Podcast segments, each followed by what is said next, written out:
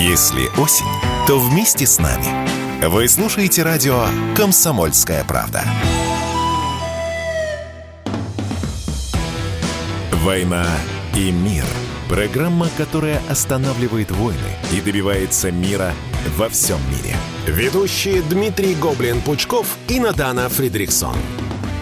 Ну что, всем добрый вечер. На волнах радио «Комсомольская правда», как обычно, «Война и мир». Дмитрий Пучков и Надана Фредериксон сегодня специально обсуждают самые разные темы. Дмитрий Юрьевич. Здравствуйте, Надана. Здравствуйте, здравствуйте. Ну что, никогда такого не было, что называется, и вот опять. Сегодня радостные новости, хотя для кого-то, может быть, не радостные. Назначены даты референдумов о вхождении в состав России и в ДНР, и в ЛНР. Они пройдут с 23 по 27 сентября. Ну что, как оцениваете эту новость? Ну, как-то стремительно, как-то стремительно вообще. Неожиданно, да? То есть да, даже не могу понять, зачем так быстро, но, видимо, что-то там действительно поджимает. Ну, с одной стороны, людей-то на тех территориях понять можно. Они, в общем-то, ради этого 8 лет и воевали.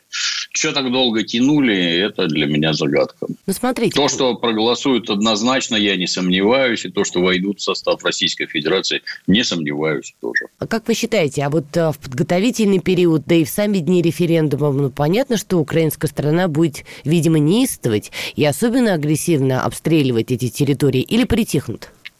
Я думаю, что усилят многократно. То есть от этих тварей ничего другого ждать невозможно. Мы уже многократно это обсуждали. Я многократно говорил, что стрельбу из артиллерийских орудий ведут не какие-то там психопаты, окопавшиеся и внезапно решившие пострелять. Нет, они получают приказы, они получают четкое целеуказание, количество боеприпасов для ведения вот таких обстрелов. И только после этого открывают огонь. Все это исполняется по письменным приказам. Нет никаких никаких загадок в том, какое подразделение где стоит и откуда ведет огонь. Кто за это лично отвечает. Я считаю, что таких надо выявлять и ликвидировать. Это военные преступники. Те, кто стреляет по мирным городам, это военные преступники. И наказание за подобные вещи, особенно в военное время, только не надо с ними не цаскаться, не разбираться, вообще ни о чем разговаривать. Все эти люди должны быть ликвидированы. Ну, смотрите, пройдет референдум. Допустим, мы с вами предположим на данный момент, да, что люди проголосуют за вхождение в состав Российской Федерации. И что, после этого украинская сторона перестанет обстреливать, например, тот же Донецк? Ни в коем случае. Я думаю, что это поимеет какой-то международный отклик, так скажем.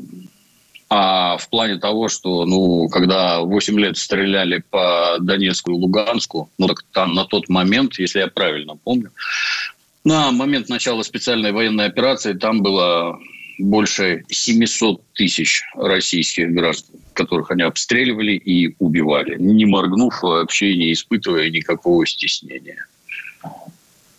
Поэтому, если, если что-то изменится, то, на мой взгляд, только в международной обстановке. А эти как стреляли, так стрелять и будут.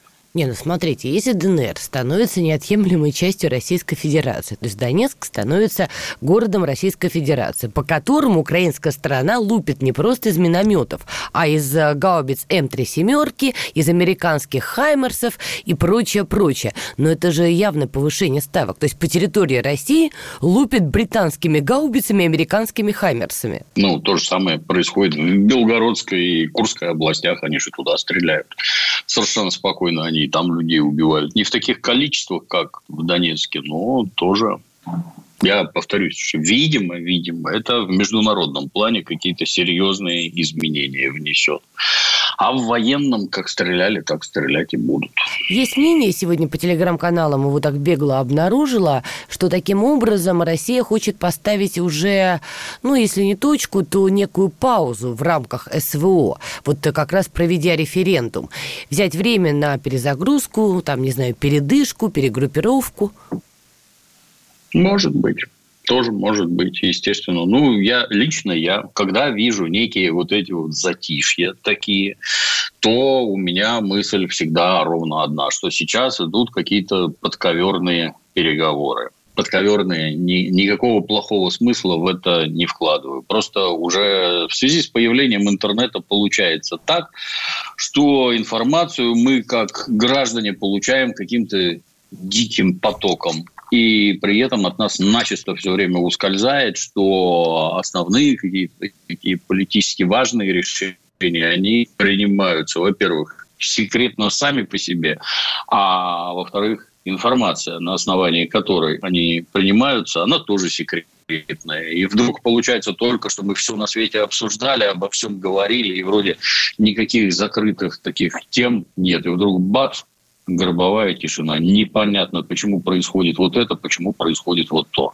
Сделать по-другому, я считаю, невозможно и, и всегда будет невозможно сделать, потому что всякие секретные вещи, они секретные. Ну, вот, вот почему, например, э, не разнесли железные дороги, по которым подвозят вооружение? Ну, как вот, вот что? Можно только предполагать. Что можно предположить? Ну вот гонят оружие с Запада, а его тихо-тихо уничтожают и перемалывают. И чем больше его пригонят, и чем больше его перемелют, тем сильнее ослабят страны Западной Европы. Там американская не в счет. Ну, а поскольку, поскольку эту самую Европу просто как тушу уже разделывают, с одной стороны, американцы экономическим путем, а с другой стороны, мы военным. Ну, вот. Вот для этого, наверное, оставлены железные дороги. Но, повторюсь, даду, ни, никто ничего не сообщает, никто ничего не объясняет и объяснять не будет. А что в голове у кого бродит, это его личное дело. Печально, на но так. На днях общалась со своими коллегами-журналистами, ну, они из разных отраслей, пишущие, теле, и радио. В общем, такая у нас была маленькая тусовочка своя рукопожатных. Ох, давно мы не использовали это слово, я даже иногда по нему скучаю. Так вот, тусовочка рукопожатных между собой. И есть такое мнение, что люди действительно стали уже уставать от темы СВО. Имеется в виду как зрители, как как слушатели. Да, там по привычке могут зайти в телеграм-канал и бегло посмотреть, э, что там вообще происходит, хором повозмущаться или хором порадоваться, и все, и забыть. И это говорят и люди, которые пытаются снимать документалку, считают, что уже интерес падает, и люди, которые репортажи снимают и делают какой-то контент. Как вы считаете, действительно есть уже некая усталость? Сложно сказать. Это у кого как. Кто насколько эмоционально устойчив. То, что она есть, безусловно, да, естественно. Ну, вопрос в другом. А что ты при этом делаешь? Ну, устал, ну да, ну надоело все это. Ну сколько? Можно уже все вот одним махом, семерых побивахом, все должно прекратиться по мановению волшебной палочки. Не прекращается и быстро не прекратится. А что, а что делать-то?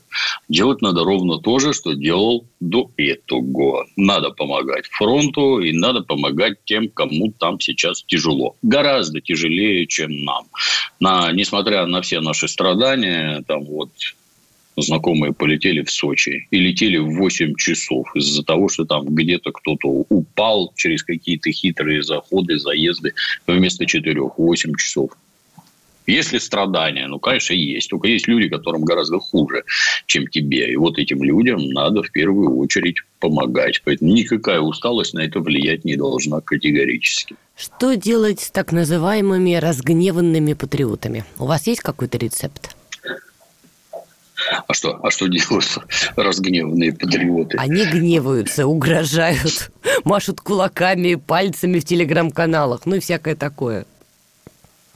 Не знаю. Меня с детства воспитывал военный папа, как положено военным детям. Есть приказы, которые следует исполнять, не рассуждая, нравится не нравится, потому что армия – это, в общем-то, сплошной и очень-очень суровый тоталитаризм. А нравится кому не нравится, страна тихо-тихо переезжает на военные рельсы.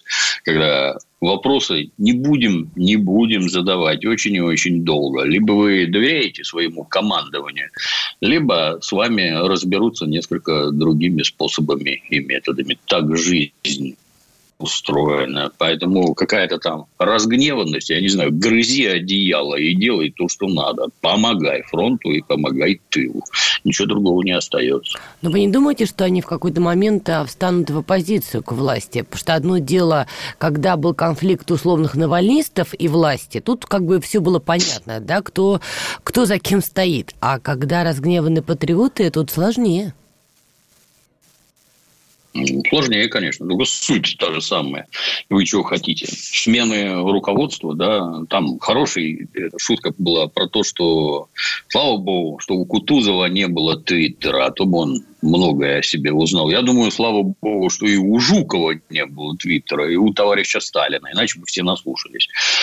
Я тоже как-то это вот э, нашей пропаганды государственной в некотором изумлении, мягко говоря, что делается для того, чтобы объяснять людям и, и людей куда-то вести, тоже в некотором изумлении. Ну, все же люди взрослые. Вы что предлагаете-то? Срочно поменять на переправе коней или изменить направление, или всем сдаться, или всем покаяться что хотят эти самые патриоты. Может, они закончили военные училища и сейчас стоят во главе наших вооруженных сил, ну, я там не знаю таких патриотов. А поскольку, поскольку во главе вооруженных сил стоит тот, кто стоит, вот под их руководством и надо трудиться, ничего другого не дано. Мы прервемся на небольшую рекламную паузу и потом продолжим. Мы сделали совершенно новую версию мобильного приложения «Радио Комсомольская правда» современный интерфейс и обширный набор полезных функций. Возможность слушать нас в дороге, как на iOS, так и на Android. В режиме онлайн и подкасты. «Комсомольская правда». Всегда рядом. «Война и мир» – программа, которая останавливает войны и добивается мира во всем мире. Ведущие Дмитрий Гоблин-Пучков и Надана Фридриксон. Итак, мы снова с вами продолжаем. Дмитрий Пучков и Надана Фридрихсон. Итак, Дмитрий Юрьевич, еще одна новость, которая сегодня будоражила умы, и не только умы, всякие разные органы. Госдума вводит в Уголовный кодекс понятие мобилизация, военное положение и военное время. Ну и далее там а, телеграм-каналы перечисляют разные пункты, которые теперь появляются. Добровольная сдача в плен, мародерство и самовольное а, оставление части в период боевых действий влекут лишение свободы до 15 лет. Ну и так далее, и так далее. Вот это, кстати говоря, статья 352.1. В перечне отягощающих обстоятельств появляется совершение преступления, цитата, в период мобилизации или военного положения в военное время. Ну и прочие-прочие другие пункты, которые, конечно, уже все почитали или могут найти. Опять же, пошла паника, что таким образом у нас медленно, но верно хотят вводить мобилизацию. Вы что думаете? Первый шаг или это вообще про другое? Ну, оно все постепенно двигается. То есть, э, если надо вводить подобные вещи, например, там, добровольная сдача в плен, дезертирство и прочее, ну, по всей видимости, количество случаев дезертирства только, что пора принимать какие-то меры. Я это понимаю только так. При этом то, что там касается каких-нибудь контрактников и прочее, ну, наверное, ни для кого не секрет, да, что в настоящий момент контрактник, прибывший в место ведения боевых действий, может посмотреть и сказать, ну, в общем-то, все это безумно интересно, вот это ваша война, только я умирать не намерен, пишу рапорт, отправляйте меня домой. После чего его отправляют домой. Так, так, вот так вот наши эти демократические преобразования, вот такие законы у нас сочиняют. Вопрос, а воевать-то кто будет?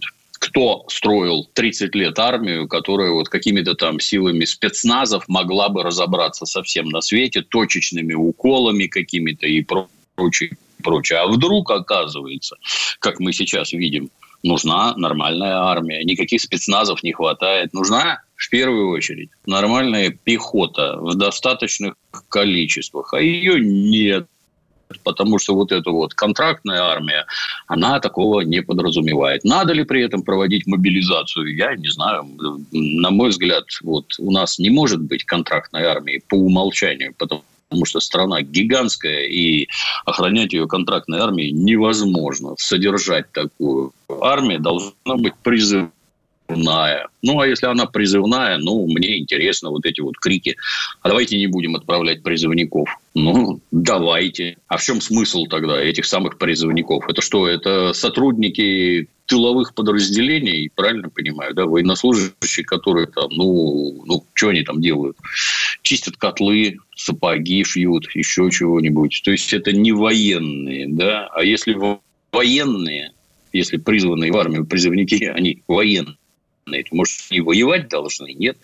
Ну, давайте, учите их, готовьте. Нас как-то успешно за полгода успевали подготовить прохождение курса молодого бойца. Если ты специально образованный, то за полгода тебя научат в учебке работе на специальной технике. Возможно, недостаточно хорошо научат, но, тем не менее, советская техника, она была такая, чтобы на ней можно было научиться работать за полгода.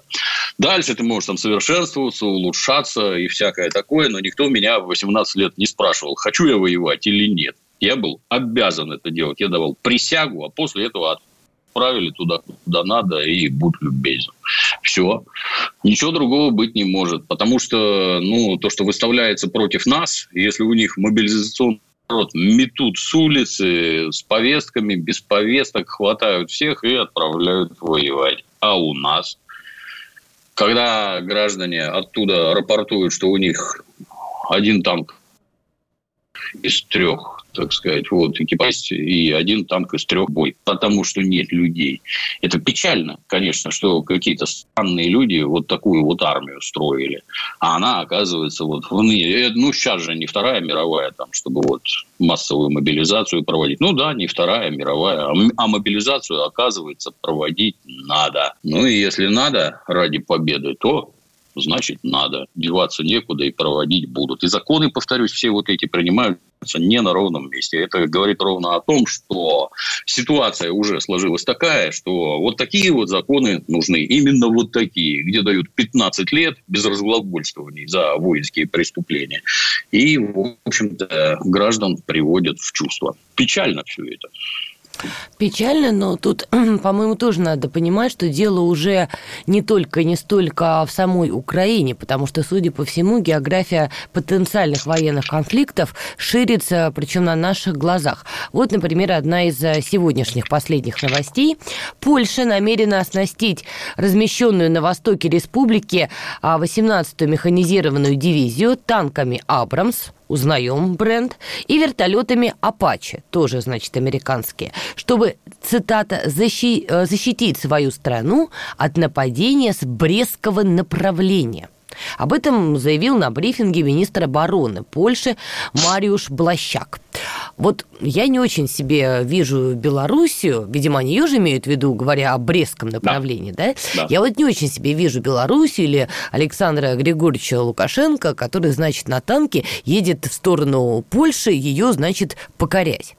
Очевидно, что нападать на поляков явно не собираются. Тем не менее, апачи не закупают, танки не закупают. Может быть, поляки все-таки готовят провокацию? Я, я лично, я практически уверен, что да. Непонятно, для меня непонятно только, что они так долго тянут. Уже и Украина им там какие-то права невероятные предоставляет польским гражданам. Уже и мы, украинцев, пускаем в какие-то мешки под Харьковом, что только-только придите к нам, придите. Они все что-то тянут и тянут тянут и тянут. То, что в, то, в итоге все в это будут втянуты, никаких сомнений нет. Правильно ли это? Ну, на мой взгляд, правильно. Вот их же ловко развели на то, что они все свои советские танки, они все свои советские танки взяли и отдали на Украину, где их прекрасно сожгли наши доблестные военнослужащие. Обещанных леопардов полякам никто не дал. Если дадут леопардов, они дадут. На них надо учиться. Если дадут абрамсы, на них тоже надо учиться. Это все все тащит за собой такой дикий шлейф.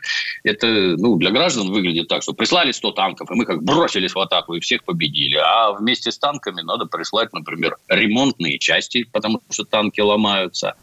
А эти ремонтные, ну, на танке должен ездить обученный экипаж, это раз. А чинить его должны обученные ремонтники, а должны быть запчасти, и там это логистика, логистика, логистика а кто это повезет, а кто это научит, а как это будет. Поэтому даже если дадут, никакого счастья и никакого перелома у них не произойдет. У нас, наоборот, можно только сказать спасибо очередной раз советским предкам, которые понастроили такое количество танков и пушек, спрятали все это на как длительное хранение, а теперь можно вынуть и ехать и стрелять благополучно. Надо было, конечно, раздать пенсионерам, там лучше как там масло вместо пушек или еще чего-то там советуют обычно. Да, а вот оно, оказывается, пригодилось. И, что характерно, и запчасти есть, и люди обучены, и понятно, что с этим делать и вообще. Ну, а полякам что? Добро пожаловать, приходите. Не первый раз встретят. Но они же действительно могут... По... В том числе. Да, могут, да. В том числе и Александр Григорьевич тоже пособит. Белорусская армия обучена, натренирована как следует. Там прекрасные люди служат и, в общем-то, покажут неплохой результат, я уверен. А есть тоже такие еще панические мнения, тоже у журналистов, это не военные даже эксперты, что поляки в какой-то момент могут попробовать э, попытать счастье с Калининградской областью. Как думаете, рискнут? Ну, могут, конечно. Ну, в общем-то, на мой взгляд, э, территория страны под названием Украина – это одно, она ничейная условно, в кавычки возьмем. А вот Калининградская область – территория Российской Федерации. А постольку, поскольку это самая Польша, если я правильно помню, она член блока НАТО, то как-то это, это ж нападение на Российскую Федерацию, а это сразу переход конфликта в ядерную фазу. Поэтому туда нет, не полезут. Ну почему? Некоторые считают, что вот поляки могут попробовать рискнуть. Но мы, Но мы тоже... не такие умные, как поляки, мы не можем за них ответить.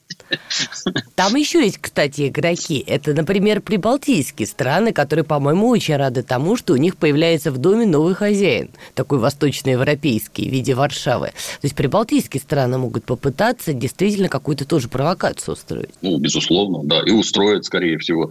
Но тут надо, как там когда товарища Сталина спрашивали, а вот там Ватикан, а что товарищ Сталин задал вопрос, сколько у Ватикана дивизий, и не получив ответа, хмыкнул, ну, вот как-то не говорить. Если, не знаю, там живет миллион человек, из которых в какой-нибудь Эстонии, например, утрирую, Угу. Миллион человек, а из них 400 тысяч русские. Я не совсем понимаю, как и с чем они там воевать собрались. Население этих стран прибалтийских лично мне жалко, потому что во главе их стран стоят откровенные твари, точно такие же, как на Украине. Откровенные нацистские твари, которые по там, сигналу из-за океана готовы абсолютно на все. Уничтожить свои страны, перебить своих людей, там, никакой жалости ничего не испытывают. Лишь бы западный хозяин их похвалил.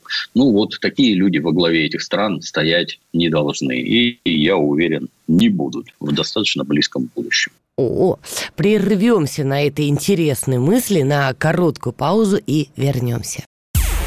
Чтобы получать еще больше информации и эксклюзивных материалов, присоединяйтесь к радио «Комсомольская правда» в соцсетях.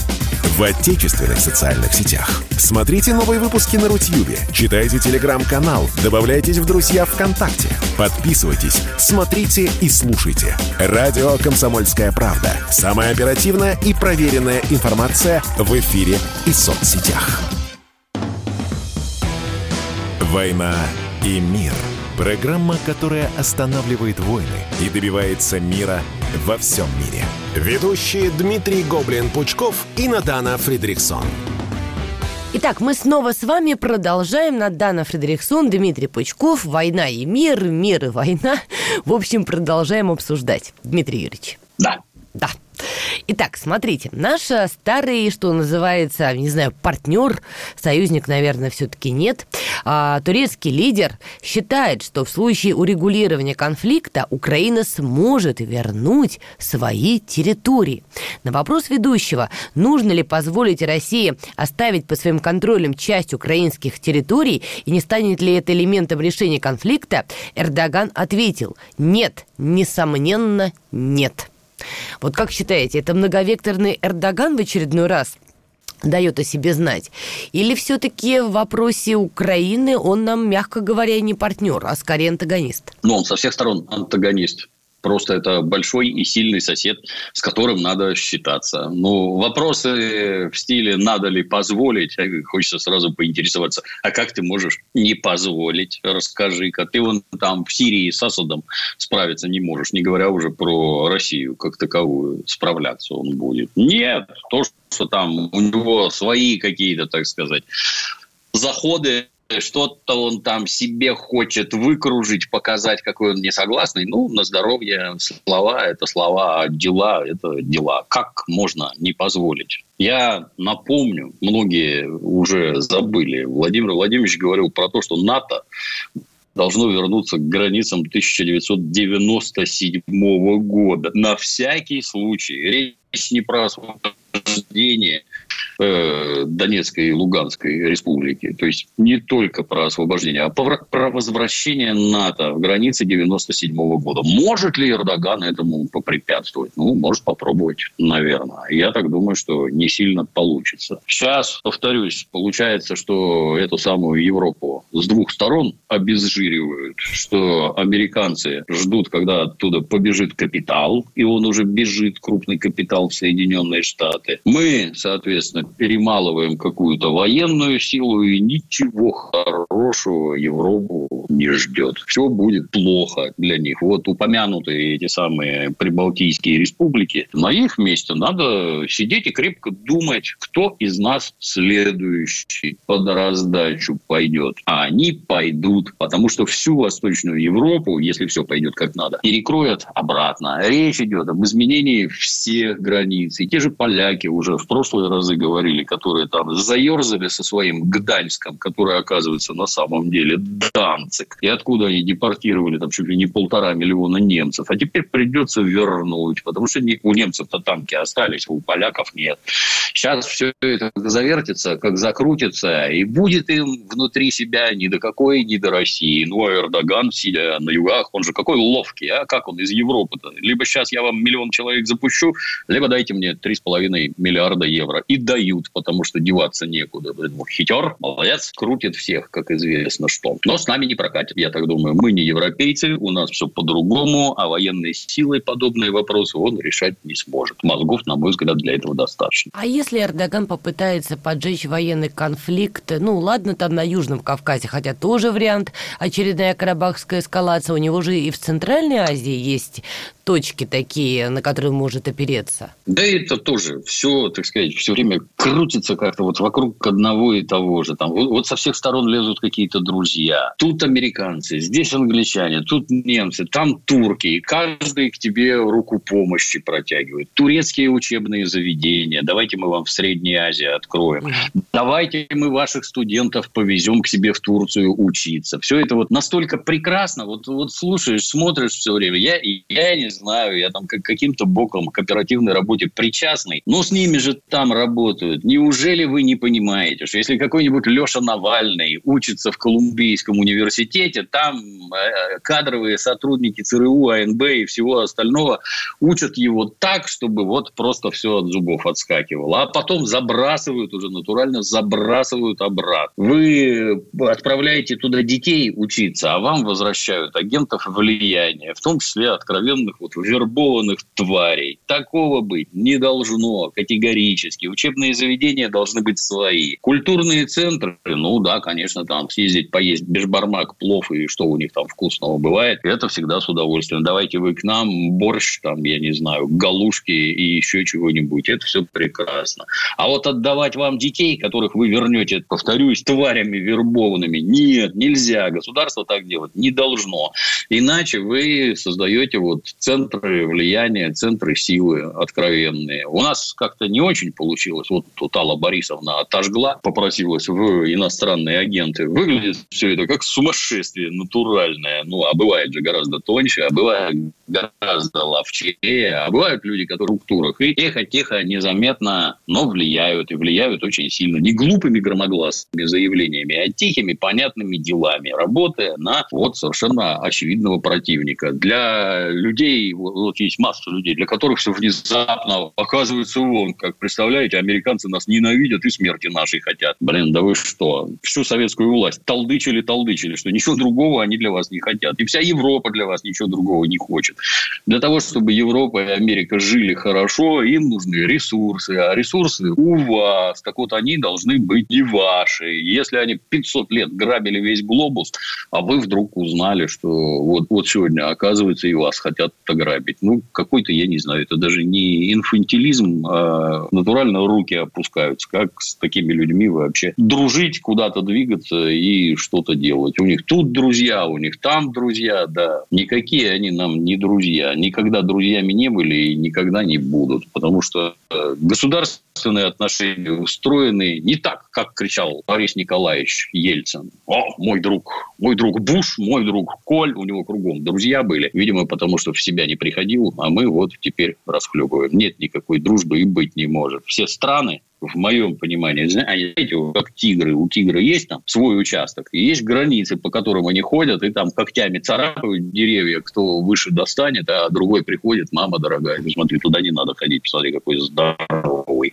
Вот только так. Походили, порычали, а если что, один другого порвет. Все это печально, но вот так устроена жизнь. Почему-то вот в бизнесе никого не удивляет, что одни разоряют, других кидают, других обманывают. Там, не, не, у людей кругом какое-то благолепие, и все вот друг друга любят, помогают. Так не бывает. Не любят и не помогают. Все хотят друг друга задушить откровенно. Надо ли быть к этому готовым? Да, надо. С детства объясняйте, с детства учить, дабы иллюзий никаких не было. По поводу Аллы Борисовны, слушайте, но неужели да. вас не растрогала эта история? Но она же вслед за любимым мужем. Понимаете, как в песне «Позови меня с собой».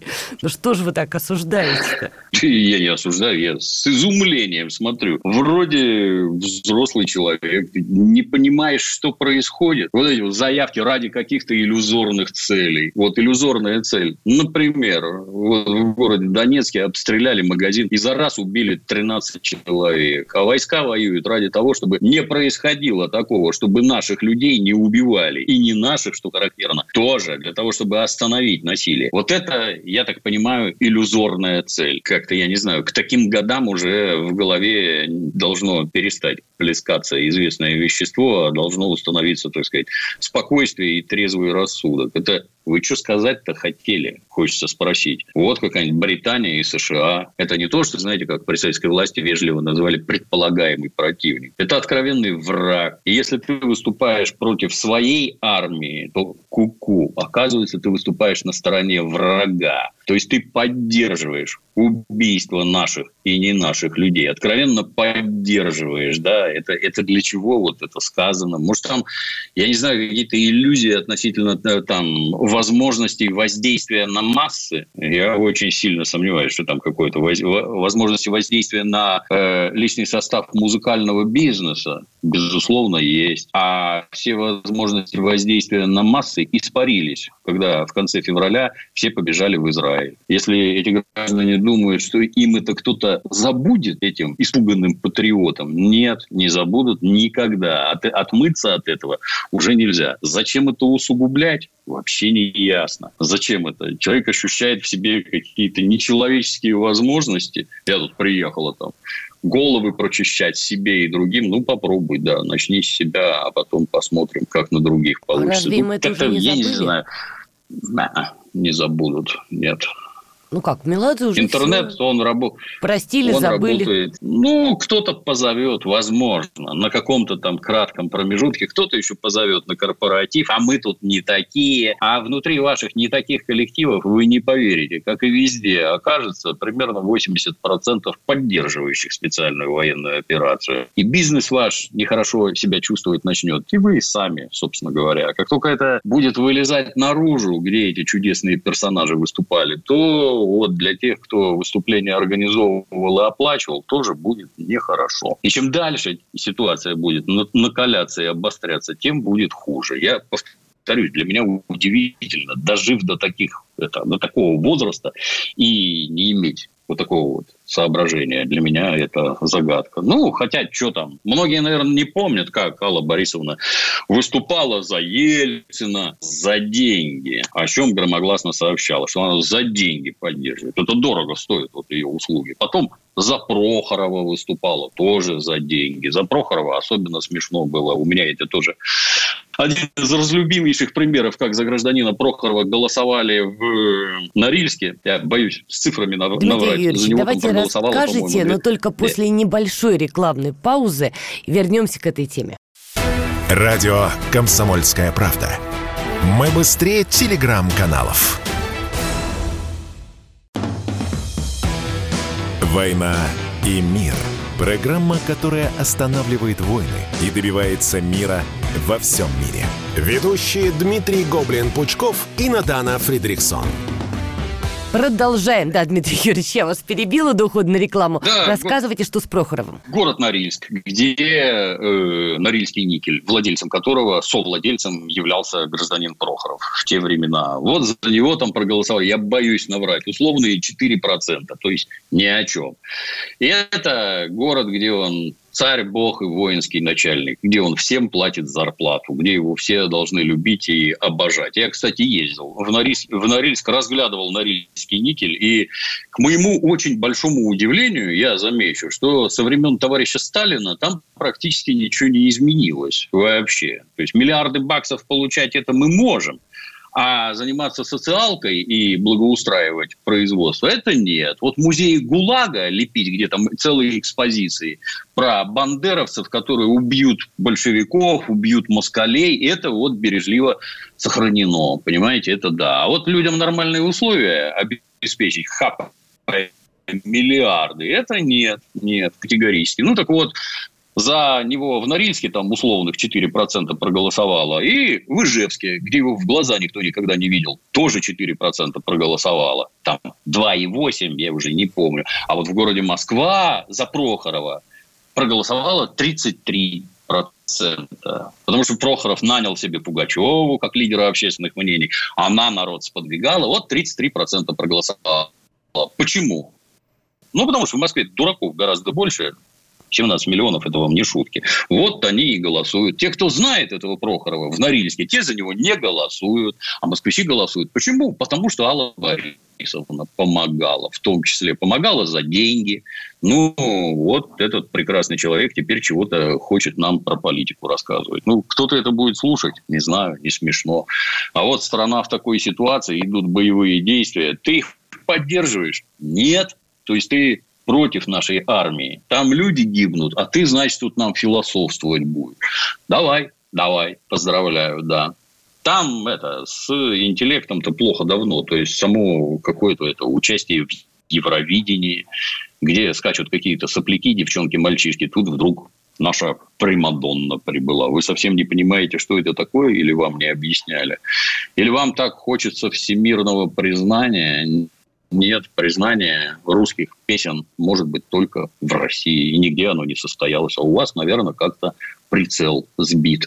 И очень и очень печально, что это выясняется вот в такие трагические для Родины минуты. Увы. Ну да, судя по всему, это какое-то желание вседозволенности, потому что если взять ту же Америку, там очень жесткие правила. Там, конечно, позволяется какая-то критика, ну, например, иракскую компанию. Там были люди, которые критиковали, конечно, в Америке, никто не оспаривает. Но большинство, ударная сила, выступала, конечно, за. И в Голливуде актеры, и так далее, и так далее. А что произошло, когда они пытались Трампа убрать, когда все такие яркие звезды Голливуда года встали в единый ряд и стали выступать за Демпартию против Трампа, потому что он зло. Но я сомневаюсь, что они это сделали вот просто потому, что у каждого болела душа. То есть, когда надо, они как-то вот объединяются. Как считаете, а мы-то когда-нибудь на эту стадию перейдем? Может быть, когда Моргенштерн будет в возрасте Аллы Борисовны? Я не знаю, то есть какой должен период пройти? Для меня самое вообще потрясающее это были выступления Роберта Де Ниро то есть мы кино-то смотреть начинали, когда вот только-только там кассеты пошли, и мы там шедевр за шедевром. Роберт Де Ниро, мама дорогая. вот это актер, что не роль, бриллиант просто там, какая-нибудь схватка там, я не знаю, там, успеть до полуночи. Гениальный актер, роли одна лучше всегда безошибочно, а ты как зритель всегда переносишь отношение к роли на актера, что вот этот персонаж такой умный, такой толковый, ну, как у нас Штирлиц, например, да, вы Штирлиц не шаляй валяет, вам не актер Тихонов, а самый настоящий Штирлиц. И тут вдруг компания против Трампа, и гражданин Де Ниро, выпрыгнув на экран, трехэтажным матом, там вообще не сдерживая себя ни в каких выражениях, ты там собака бешеная, какие-то оскорбления, такое чудо. Вот если бы он выскочил из подворотни на четвереньках и Трампа облаял и покусал, я бы, наверное, удивился меньше. Ты же, ты же вот недавно потрясал меня интеллектом, мастерством, и вдруг такое. Это раз. А, а во-вторых, а что это вы вдруг вот так вот все встали в строй и батальоном замаршировали? Туда, куда сказано, не туда, куда вы хотите, а туда, куда вам сказано. То есть вы управляемые, вы манипулируемые, вы занимаете сторону совершенно конкретную, вы нетерпимые, вообще ни о какой там толерантности вашей этой замечательной. И речи не идет. Ну вот, опять-таки все обнажилось. А у нас как-то все это, я не знаю, а у нас это вот не, не то, что ты там плохо себя ведешь, а вообще какой-то ты что-то у тебя с головой на старости лет произошло. Очень печально на это смотреть. Жаль. Ну, мне, кстати, еще грустно на другой момент смотреть. То есть я, например, э, считаю, что, конечно, каждый должен делать какой-то выбор, ну, про себя, исходя из того, какие у него там, не знаю, моральные ориентиры, э, еще какие-то ориентиры, ну и так далее. Но меня беспокоит, что почему в первых рядах, кто поддерживает политику страны, выходят, ну, на мой взгляд и на мой вкус, довольно странные персонажи. Люди не настолько талантливые, как, например, э, те, кто по другую сторону баррикад. И мне всегда было обидно, но почему вот когда речь э, стоит о, о том, что поддержать именно политику России, в первых рядах не самые талантливые и, как правило, сомнительные э, ребята. У вас не было такого ощущения вопросов? Ну, оно всегда так, на мой взгляд. То есть в первую очередь, как мне кажется, эти люди, они просто дурно воспитаны. Ты не понимаешь, что такое хорошо и что такое плохо на самом базовом уровне. А во всем ищешь, в первую очередь, свою личную выгоду. Это как когда на украинской границе принялись там всех. А ну-ка, а ну-ка скажи, чей Крым? Mm. А ну-ка давай, отрицай тут это, всякие там эти российские вещи. Клянись там в верности, еще что-то. И были персонажи. С, были записи с украинской таможни, которые там пытались оправдываться. Ну как же, как же, ну что вы, что вы, да я не то имела в виду, там трали-вали. Выглядит все это паскудно исключительно. А в чем Суть-то, что вы там оправдываете? А суть в том, что меня туда не пускают на гастроли и не дают мне зарабатывать деньги на территории Украины. А для меня это очень важно. Или там у меня в Крыму какие-то там эти совместные предприятия, которые при изгнании оттуда Украины накрылись медным тазом, и деньги пропали. И теперь я родину свою ненавижу потому что получили... Нет бы там Вашингтон ненавидеть, который все это организовывал, продвигал. Нет, ненавижу я Россию. Ну, прекрасно получается. Как, как же так? То есть ты не про родину говоришь, а про свои какие-то дурацкие копейки, которые на фоне происходящего, ну, как-то как-то не смешно, не позорься хотя бы. Так нет, нет. О, Гребенщиков соберется и поедет нацистам на своей балалайке бренчать и блеять там. А, музыка выше всего, вы знаете, поэтому я вот среди нацистов тут пою. Молодец. И Макаревич следом за ним. Туда, туда же, к нацистам, потому что музыка, она не знает границ. Знает Макаревич, знает. Твоих предков, музыкантов, в печки запихивали, а советские солдаты за ноги их из печей вытаскивали.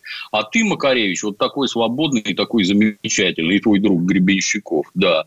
Вы такие вот клевые, что нацистам можно песенки петь, плясать бесплатно причем. За, чисто засвидетельствовать свое почтение и заработать возможность ездить на гастроли глупость какая-то, вопиющая глупость. А вот то, что вы говорите, я полностью согласен.